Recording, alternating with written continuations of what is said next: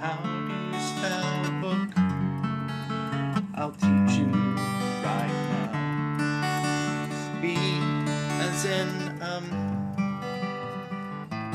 uh, uh book.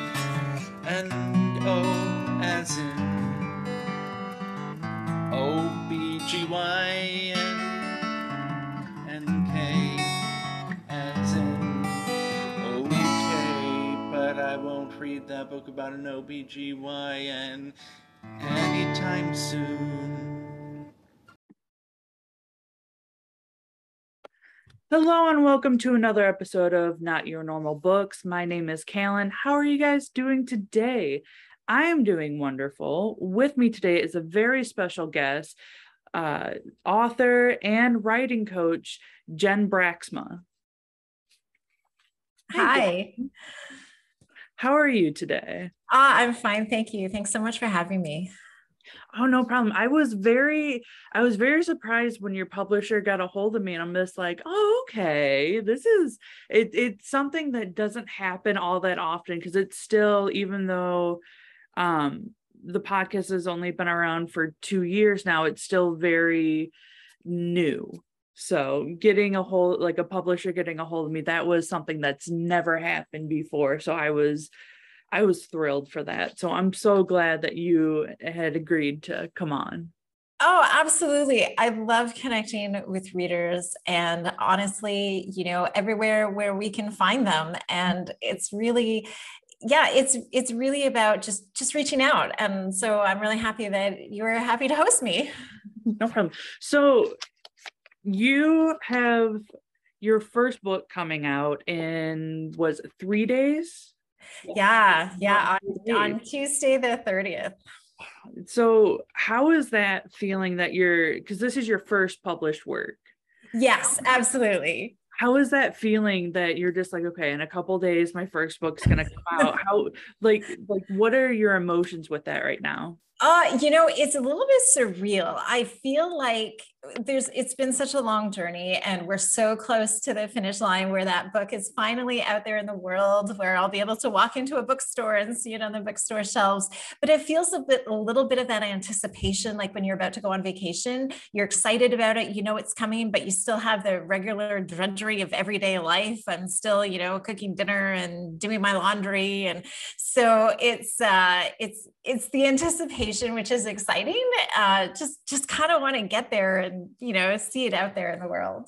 So with this so it's roughly just shy of 300 pages. And i when i read it i i know and i could feel like if, if i was a teenager reading this i'm just like even even i'm not a teenager and i read it i'm just like I completely feel what Evie's going through and and I understand I can relate to a lot of what what's going on in the book and I think eh, that for me is like one of like the best things to read in a book when you can actually relate to the characters in any sort of way. But from start to finish when writing this, how long did it take you? Okay, so that is an excellent question. Let me answer it in two different ways. From the very start of the idea to when I actually got around to writing the draft that becomes the book, I would say a decade, a decade and a half, something like that. From the time that I got serious with this version of this story, uh, I would say about eight months. Okay, okay. So, what, how did this storyline come to you originally? Like because i know you said it started about a decade decade and a half ago.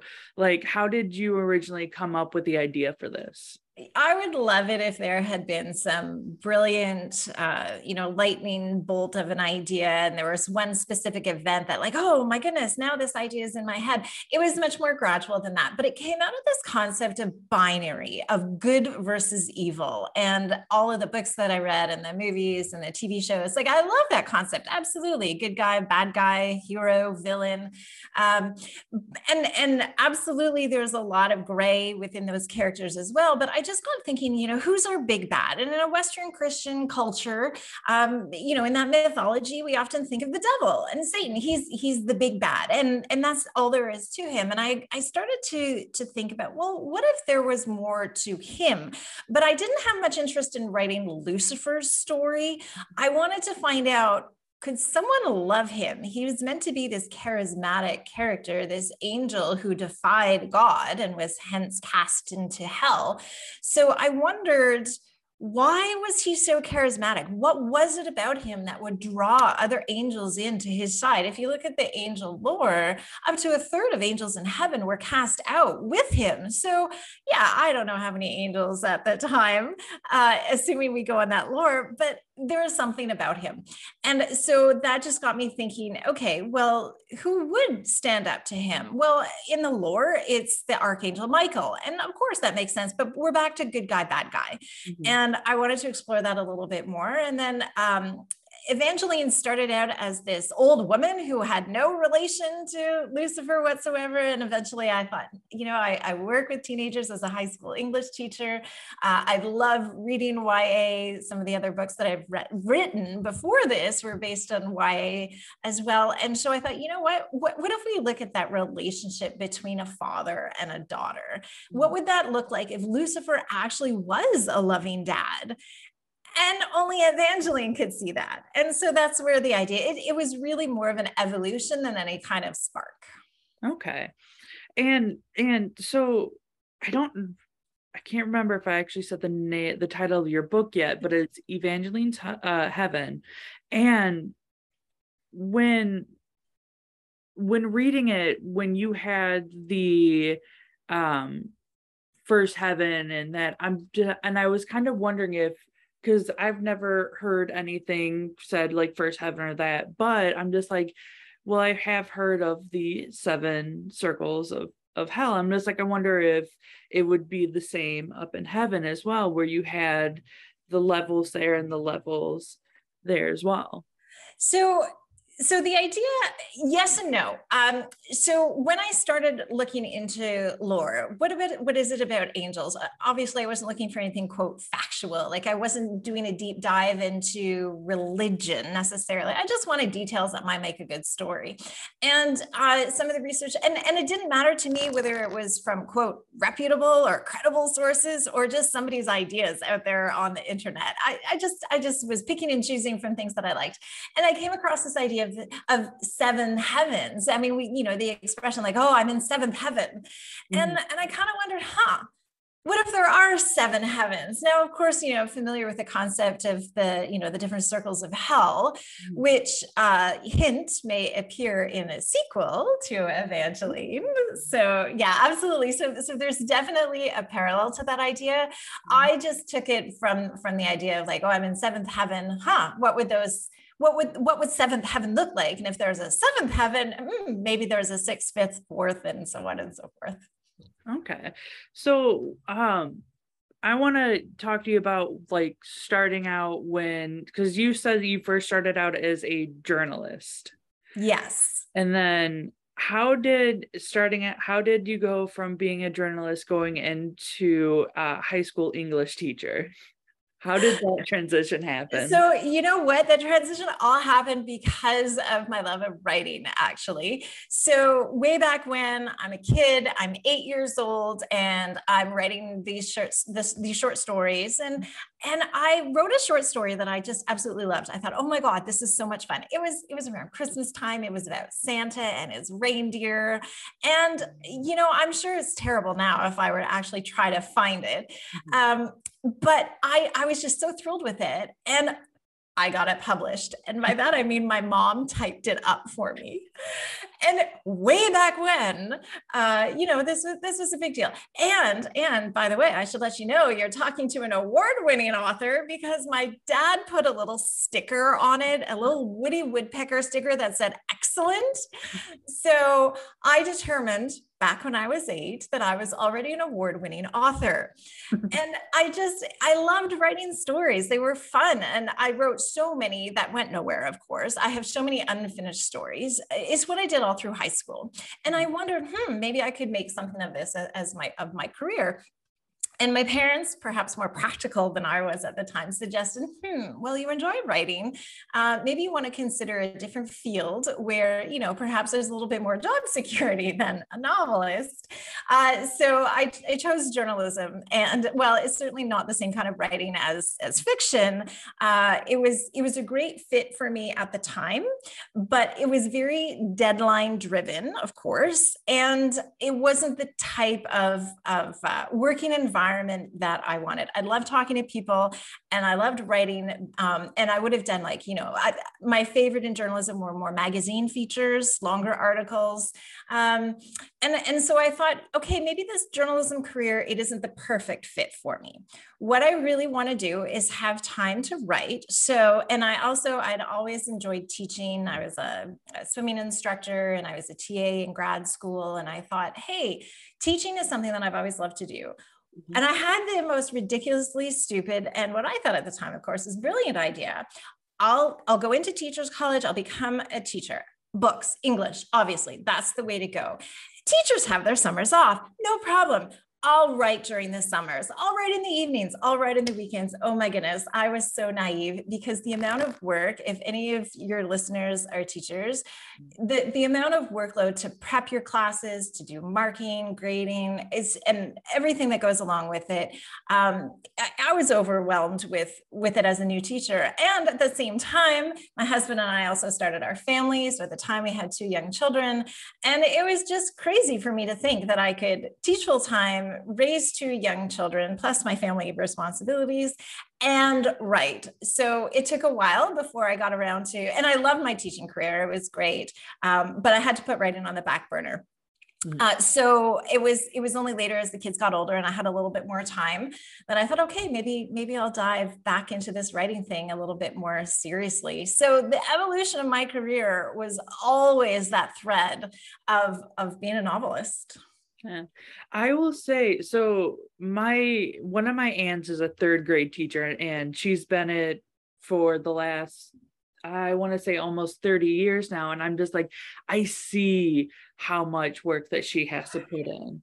But when you're talking about how you had a had your first book published at 8, I did as well. We did a um I I actually have it here. Hold on.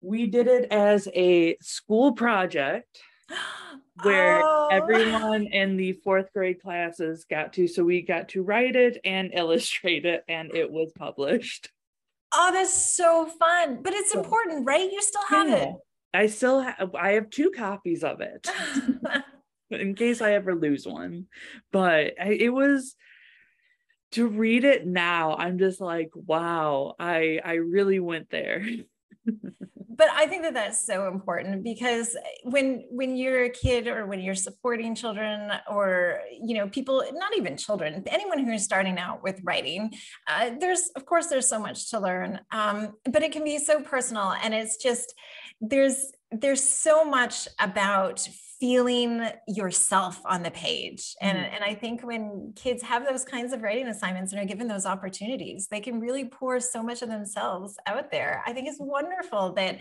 that your teacher was able to put that together and you still have that all these years later. Yeah. Oh man, so many years later. Um, so you went from being a high school English teacher now to a author and writing coach. Now, what does a writing coach entail? Exactly. Excellent question. Yeah. So I didn't actually know that either when I first started on this writing journey. I was a DIY kind of person. So I will get to your your your answer about that. But it was the process of learning that I became aware of what it was too. So I tried to figure out how to write on my own. I took courses, workshops, seminars, all sorts of things. Um, and and I thought maybe I was doing it right, okay, but I was totally open to feedback and suggestions. I kind of always wanted a teacher or a mentor, um, and and so so I I wasn't really sure what I was doing, and then I came across in some of my internet searches uh, this this thing called a book coach. And uh, Jennie Nash is my coach. She's the founder of Author Accelerator. And when I reached out to her, and she had a look at my pages of the of the novel I was working on, not Evangeline's Heaven, it was another one, and she said, "Wow, I can see that you you know where you're going with this story, but it really sucks." And to be honest, Jennie did not say those words. I paraphrase. She was so much more supportive and so much more real. But the message was basically the same. Like, I get it. You you have some something here, but you need to do some work on it. And I was like, totally okay. I thought I would have been crushed and devastated, but she had a way to help me see, no, this is how you can improve it. And so I worked with her on, on two different stories, on two different novels, one of which is, of course, Evangeline's Heaven. And after that, she um, she was launching book training courses. And I thought, hmm, book coach, teacher, this might be a really good fit. So what I learned um, by working with Jennie as my book coach and also building up my own book coaching business, there are three facets to what a book coach can do, which is different than an editor. One of them is the technical expertise. It is a bit like a developmental editor where I can help my clients with the story itself, with the qualities of writing, how to write a strong character, how to write dialogue, all those elements of writing. The, that's what I can help them put together. But a book coach helps you in a different way than an editor because I help my writers as they go. So, like I did with when I was working with Jennie, I have my clients submit to me a certain number of pages every couple of weeks, and I mm. edit them and give them feedback and comments as they go so mm. that I can help to make sure that they don't go down the garden path before they get to the end. And believe me, I know because I that's what happened to me before I met Jennie. One of my failed attempts, you know, the novel in the drawer that will never see the light of day, I got 300 pages into this novel. I'm writing the climax. I'm thinking I am so close to being done this thing. And I stopped because I realized that the climax wasn't going to work because the beginning didn't work. My my inciting incident was so ridiculously stupid. I couldn't even salvage the rest of the story and I had to put it away. And and by working with jennie as my book coach and what I can do for my clients is make sure that doesn't happen because had I been with jennie for that story, she would have caught it right away and I wouldn't have wasted all of my time. So so number 1, absolutely the technical uh, expertise. Accountability is number 2 as I said, I worked as a journalist. So, as much as I might not have appreciated quick deadlines, I really did need deadlines. And uh, even in the classroom, you need deadlines. You know, I had to have my lessons plans ready because the students were coming in. So, when it came to my own writing, it was so easy to just like, oh, I'll get to it later, especially with, you know, kids in the house and, you know, regular domestic life too. It was easy to push my writing off. When I was working with a book coach, I had a deadline and I can give that accountability to my own writers now too, saying, you know what? Hey, just looking for your pages. So that really helped me. The third one I think is the biggest, and that's the emotional support when I was trying to write this, this do this writing thing on my own, um, as supportive as my family was, they're they're not writers, they're not in this business. And like, sure, I guess it's good. They, they'd say, like, okay, maybe it is or it isn't. But uh, Jennie, as my coach, and me now as the coach, um, we've been there. We know what it's like. We know writing is really hard. So when I felt frustrated and I was about to give up, I'd I'd send Jennie an email or we'd have a call and and she would she would validate those emotions and say yeah of course it's hard and here's what what you can do to get through it. Mm-hmm. and that's what i hope i can bring to my my own clients my own writers too is i know it's hard. I've been there but yeah you can do it. So so those three facets the the actual technical expertise as a as an editor the accountability and the emotional support. Okay. Um so with the novel that's in the drawer, would you ever it anywhere in the future tried to rewrite it at all or just like no it's done it's a dead story? Yeah so that one is totally a dead story. So yeah. and that was the second one that i tried. So the very first novel that i wrote it's a, it's also a young adult. It's a murder mystery. It's a retelling of macbeth which I, I thought it was was pretty fun.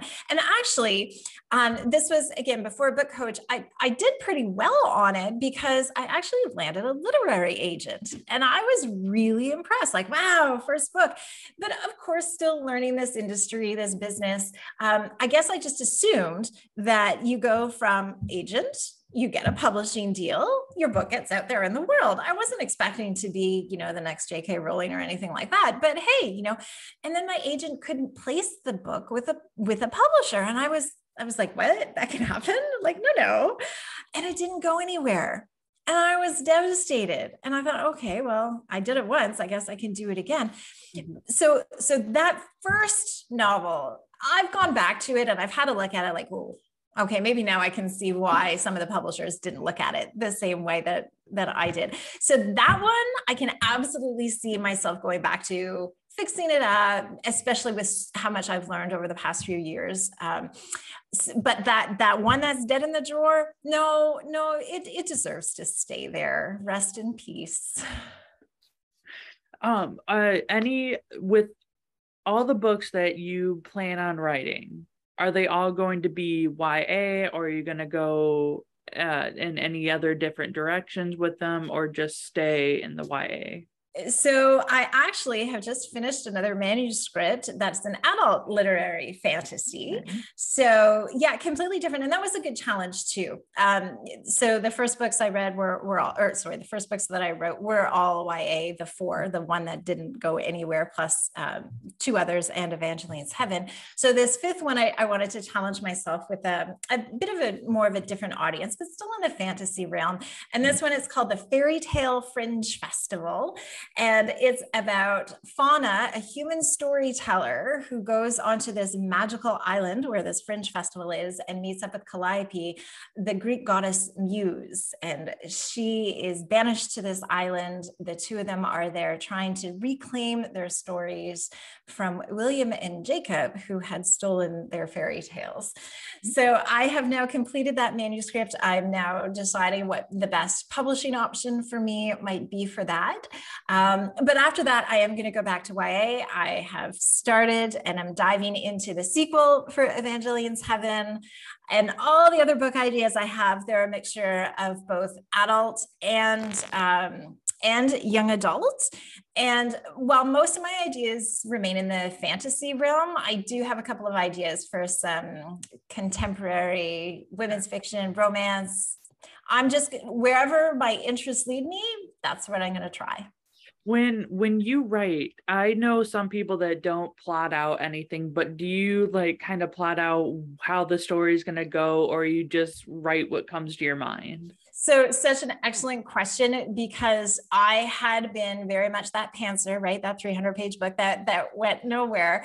Um, but one of the reasons why I thought I could write like that was because I abhorred outlines. Like, I'm not doing an outline. Are you kidding? That takes all the fun away from writing, like all of the joy, all of the, you know, the intuition and inspiration. It's just, it just goes out the window when you have to plot it all out beforehand. Yeah. Okay. So, what I learned again, working with Jennie, is that hmm, there's a reason for that. The reason why I hated outlines was because they were hard because they nailed you to your story, which is exactly what I needed.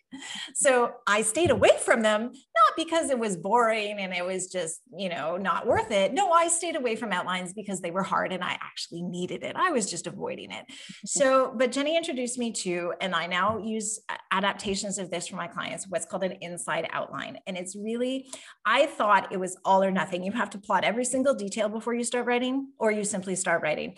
What she taught me was an in between where in only a few pages, two to three pages, you take the skeleton of your story, just the major tentpole scenes, the scenes that are going to hold up your story, and you write them out in one or two sentences. That's it. So from beginning of the story to the end. But what was the game changer for me were eh, the it's called the inside outline because there are two parts to every story. We know this as readers, what's happening in the story, the plot, the sequence of events, but every story has that character arc that that character evolution. That's truly what the story is about. It's not about what is happening in the story.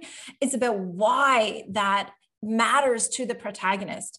And Lisa Cron is another story coach, uh, and her books, uh, Story Genius, were were genius in helping me recognize this and realize this this other arc to it. So the outline process that I use now shows us one sentence or two about what's happening in that scene, and right underneath one sentence or two about why that matters to the character. So by the end of those two to three pages, we have the whole story arc, the plot, and we see the whole evolution of the character.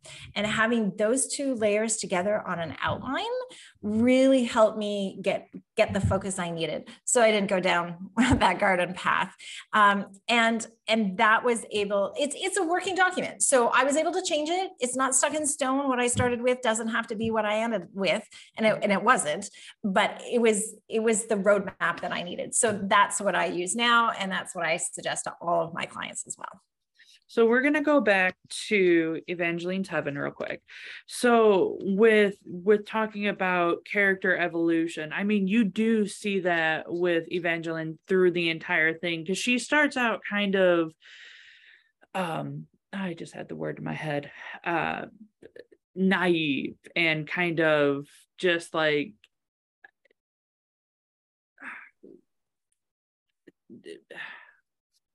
had it.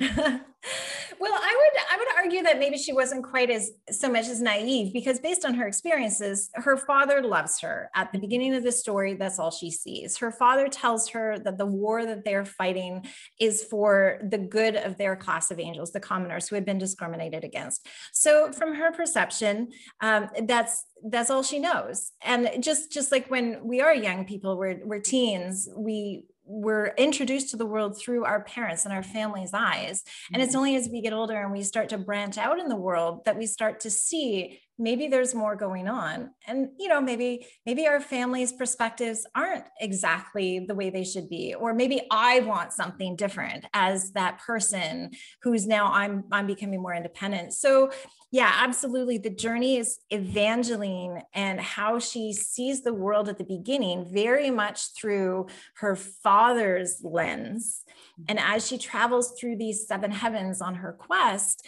she starts to see things that have her doubt her father's message. And and then there's that inner conflict she wants to buy into and believe and and hold on to everything that she knew about her father. But she's starting to recognize yeah maybe he's a bad man. And how she reconciles that and how she determines who she's going to be herself or her father's daughter is the journey that we follow her through. And that big turn that she has with it is her uncle's death. That is like the big turning point in like the entire in in the book of where like kind of like her thoughts and like am i am i thinking this the right way? Is is my father really who I believe he is or what everyone else is saying that he is? And I I like I for me that was like a very crucial point in it so her uncle, her it's it's actually a great uncle, her mother's uncle. Her mother died when she was young. She doesn't have very many memories of her own mother, um, and it was just her and her father. So just the two of them for so long. When she finally meets part of her mother's side of the family, her uncle Raziel, um, and he takes to her in a grandfatherly kind of way. He's become so important to her, a balance to her father's idealism in a different way. He's a quiet scholar. Um, and you know t- teaches her and, and takes her under under his wing in a different way. So when when he dies uh, she's devastated. She's never had to experience that kind of pain before. Um, and when she learns the circumstances of his death he's someone he's someone important enough to her that he can he can get through to her about her father something that no one else did because she trusted him. So he's one of the only people who could be that precipice to push her toward looking at her father in a different way. Yeah and and with uh, hold on i had it and then it just left. Um story of my life as a writer. Oh my goodness. It just it for me like during a week I can read up to like four or five different books in a week and i'm just like okay make sure i get correct of what i need to get correct and then like thought from one book will come in and then it will be completely erased by something else and i'm just like i don't even know which book was for what now but i when i was reading this i was kind of when her and Michael just started to spend go on this quest together, I'm just like, is is her way of thinking going to be more towards what he perceives as the truth instead of what she perceives as the truth? But you kind of get to see this blend between them, especially at the end when Lucifer does really show his true colors in a way. Yeah, absolutely. So um, I'm I'm a sucker for romance, so I definitely wanted to to have some sparks in this story as well. And uh, so the lore goes that Michael is the archangel who defeats Lucifer. In the in the stories, that's the way it is, and they're they're seen as equals. But I really liked this idea of Michael actually being younger. So so I made him the son of Gabriel, who is the archangel general, and Gabriel and Lucifer had been good friends. Um, a lot of tension between them still, but Gabriel was the one on the inside, if you will, who really supported Lucifer. And then, of course, uh, in you know, this is all backstory. There was a falling out. So Michael and Evangeline are enemies, right? Their fathers have become enemies, and so therefore they are enemies. But um, but there was there was still a connection between them through their time at school together. So it's true that each has the views of their father and their fathers are on opposite sides in this war. Um, but by using michael as a bit of a parallel to so Evangeline has to learn about her father. But this is also an opportunity for Michael to see that, you know, maybe the bad guy, there's there's still reason why Evangeline thinks what she does about her father. As much as it's true when Lucifer does show his true colors, I didn't want Michael to be standing there saying, "Hey, hey I told you so."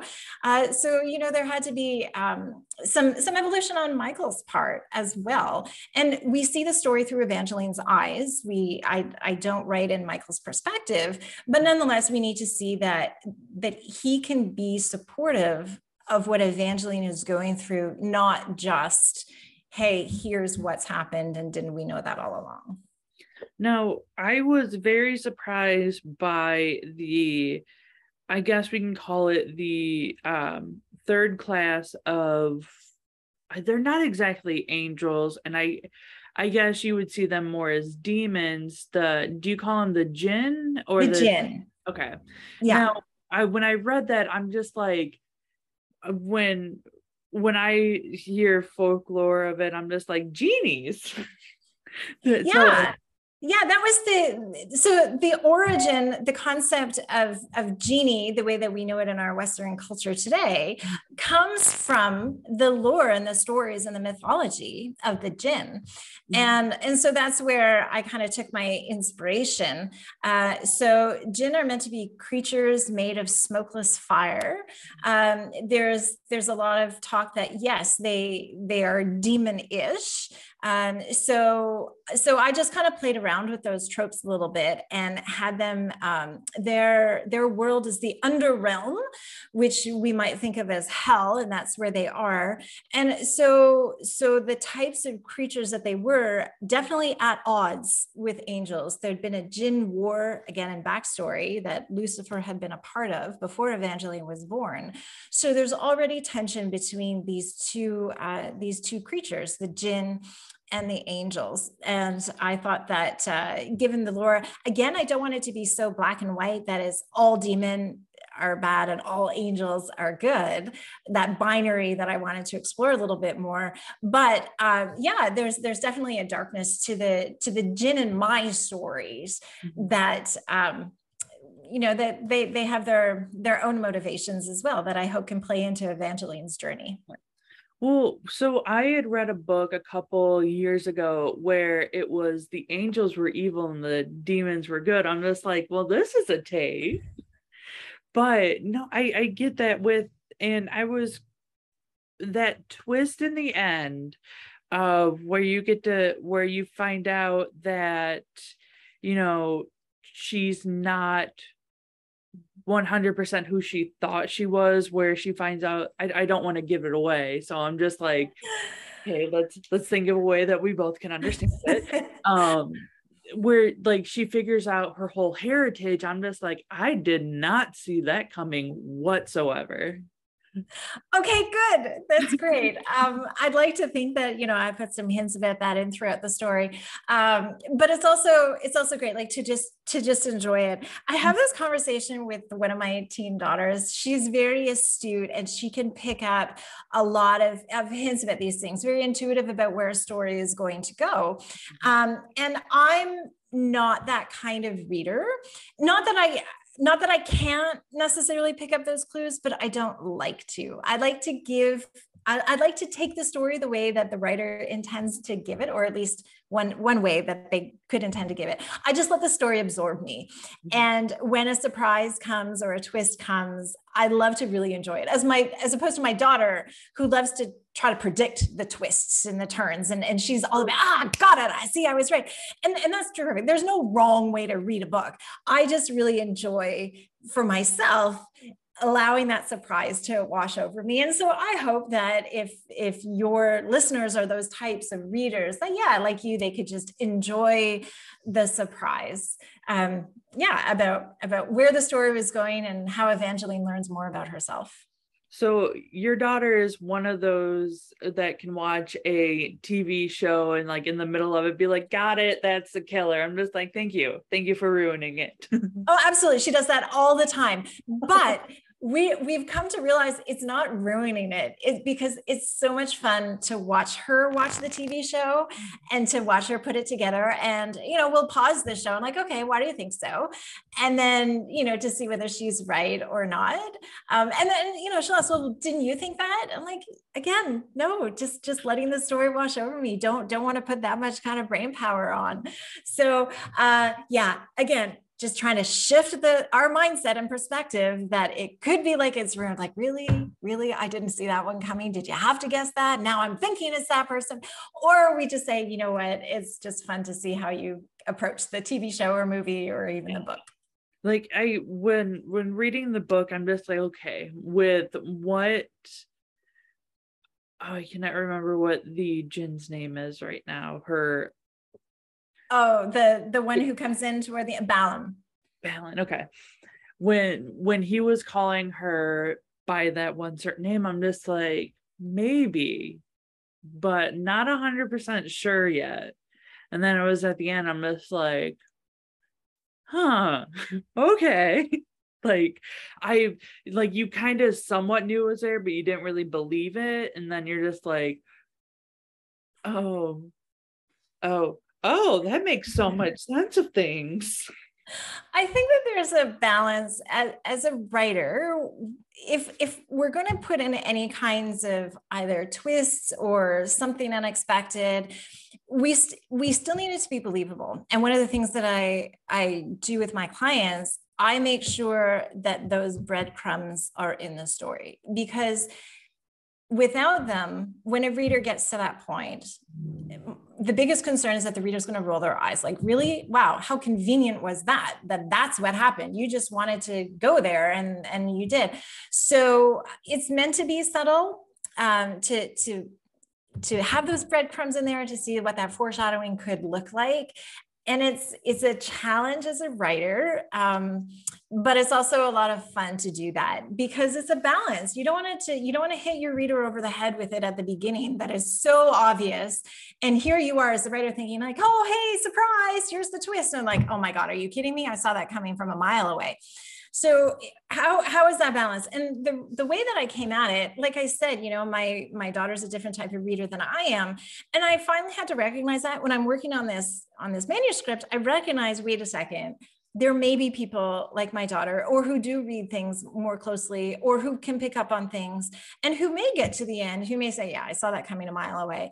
And then there are others who are like oh wow that's so cool. And everyone in between. And mm-hmm. that's when i realized that i can't write for everyone. Yeah. I'm going to write the story that i want to write and uh, put it out there i have this this concept of the ideal reader in my head it's it's it's uh just a, a, mirage an image you know like we're talking about angels and devils it's like the angel on your shoulder uh you know somebody looking over your shoulder as you're writing like hey this is the story for me mm-hmm. so i concentrate on that on that illusion that image of this one reader and then I put it out there, and I hope others will like the story. Obviously, um, but I recognize, you know, I may not be able to meet everyone's expectations about writing in a story. So, you know, if if I don't, hey, thanks for at least trying it. And if I do, wow, all the much all, all that better, that much better, you know. So just do what I can. Yeah, and I kind of feel like when you write, you have like the best of both worlds. You have the way that you read and perceive things. Then you have your uh, your daughter's how she reads and perceives, and you're just like, okay, I can kind. Of, it's almost like you can kind of play around with. Do I want to? show my hand too much now or just hold back so then they have to guess a little bit harder to under to get to what the ending's going to be and i think that that's um part of uh, practice skill experience. So, as much as this is my first published novel, like I said, it's not the first one I've written, and I think that um, that that's where that experience comes in. That I have crashed and burned on some others, and I have come a little bit closer on some of the novels that I worked on before. So, I, I think that that's the craft of writing. There's a lot of emotion, there's a lot of intuition, there's a lot of joy, there's a lot of all those other emotions, but it's also a technical craft and where you put those pieces and what elements you focus on and when. Mm-hmm. Uh, that's that's a skill, just like any other skill that needs to be learned and needs to be practiced. And so I'm I'm really glad that you you think that I've I've done a good job on on yeah. that particular yeah. skill. As I was finishing reading it, I'm just like I went back a couple pages and I went forward again. I'm just like, did I miss something? No. Well, I just remember finished reading and I put it down. I'm just like, I with with the actual ending with um Evangeline and and Lucifer, that one was a total out of left field. Had no idea that was coming around, and I'm just like, and and my first thought was, you know, Evangeline had to have so much strength, not not not physical but like mental and emotional strength to be able to to do that what she did. And i'm just like i at that point you have to applaud the character and also the author for that Thank you. Um, but you know, it's interesting because for for that particular idea, the you know, there obviously no no spoiler that there's going to be some sort of confrontation between Lucifer and Evangeline. It's just you would expect that in this kind of story. Um, and I think the reason why I was able to write it the way I was was because the concept of those scenes harked back to my early days when Evangeline was this old woman without any relationship to Lucifer. I had this what could happen way back in that concept period. So so when I changed up the character, when I decided no she's going to be young and she's going to be his daughter, um, I, I, just simply brought over those ideas of what could happen between that. I think if I had if I had thought of Evangeline as the daughter the whole time, I don't know if I would have had the courage to take her there in the same kind of way. I think it's because she had been distanced in this in my head as someone who could do whatever she does based on her um, based on this confrontation. It made it easier um, to marry this idea of what I had from eons ago with the character that I created at that time. How? Because and and I because you said there's possibly a sequel coming out. I am so excited to read that because I kind of do want to know how how you're going to take that story. Is it going to still center on Evangeline, or are we going to go to where more where Lucifer is and or are we getting uh, uh, new characters be brought in and a whole new kind of storyline and setup? So i'm excited for that. So i i cannot wait for you to finish that and have that out. Um i'm reading my notes seeing if there's anything i haven't asked you yet. No problem. Um, oh, I, I think I asked all the questions I had written down. All Um, right. Well, I do appreciate that you're interested in the sequel. That that warms my heart. Uh, th- just not giving anything away here, but it will focus on Evangeline. I have a trilogy in mind where the the point of view will be Evangeline the whole time. Um, but after that, I would love to expand this world. I would love to. I have ideas for prequels. I have ideas of how I might be able to write Evangeline's mother's story. Um, writing about what happens after that so yeah i have so many ideas about where i could i could take this world but for sure the the trilogy that i have in mind for evangeline's story is what's going to be my focus over the next little while and as we said before, Evangeline's Heaven comes out August 30th on any bookstores. Is it going to be world yeah every, nation? yeah everywhere you know yeah absolutely um Because I know that you like are- i'm here in canada yeah, and then I'm in the Yeah, states. I'm in Canada, so you know, yeah. So bookstores like you know Chapters Indigo here in Canada or on Amazon, um, independent bookstores are also if they if they choose to carry it, you can certainly ask. They're you know available at at bookstores everywhere. All right. Well, it was great. So much. It was so great meeting you and talking to you, and then you agreeing to come on as well. Oh, I'd love to. Thank you so much for giving me the opportunity to chat. I love talking with uh, with other people about my story, and I really appreciate your your interest and enthusiasm and uh, and having me on. Yeah. Well, I hope you have a fantastic rest of your day. I know that I called this meeting a little early. No, not a problem at all. I enjoyed it. All right. I hope you have a good rest of your day. And remember to check out Evangeline's Heaven when it comes out on the 30th. Uh, anything you would like to say before we leave? No, just that if anyone wants any more information or would just love to get in touch with me and chat, you're welcome. Um, check out my website, jenbraaksmawriter.com. Um, my email is there. My, my social media handles are on that website too. So I'd love chatting and connecting with readers. So yeah, feel free to reach out. All right. And so with that, thank you, Jen, for some for being on. Um, and then I will be back next week with our regular episodes. So with that, I will say goodbye to you, listeners.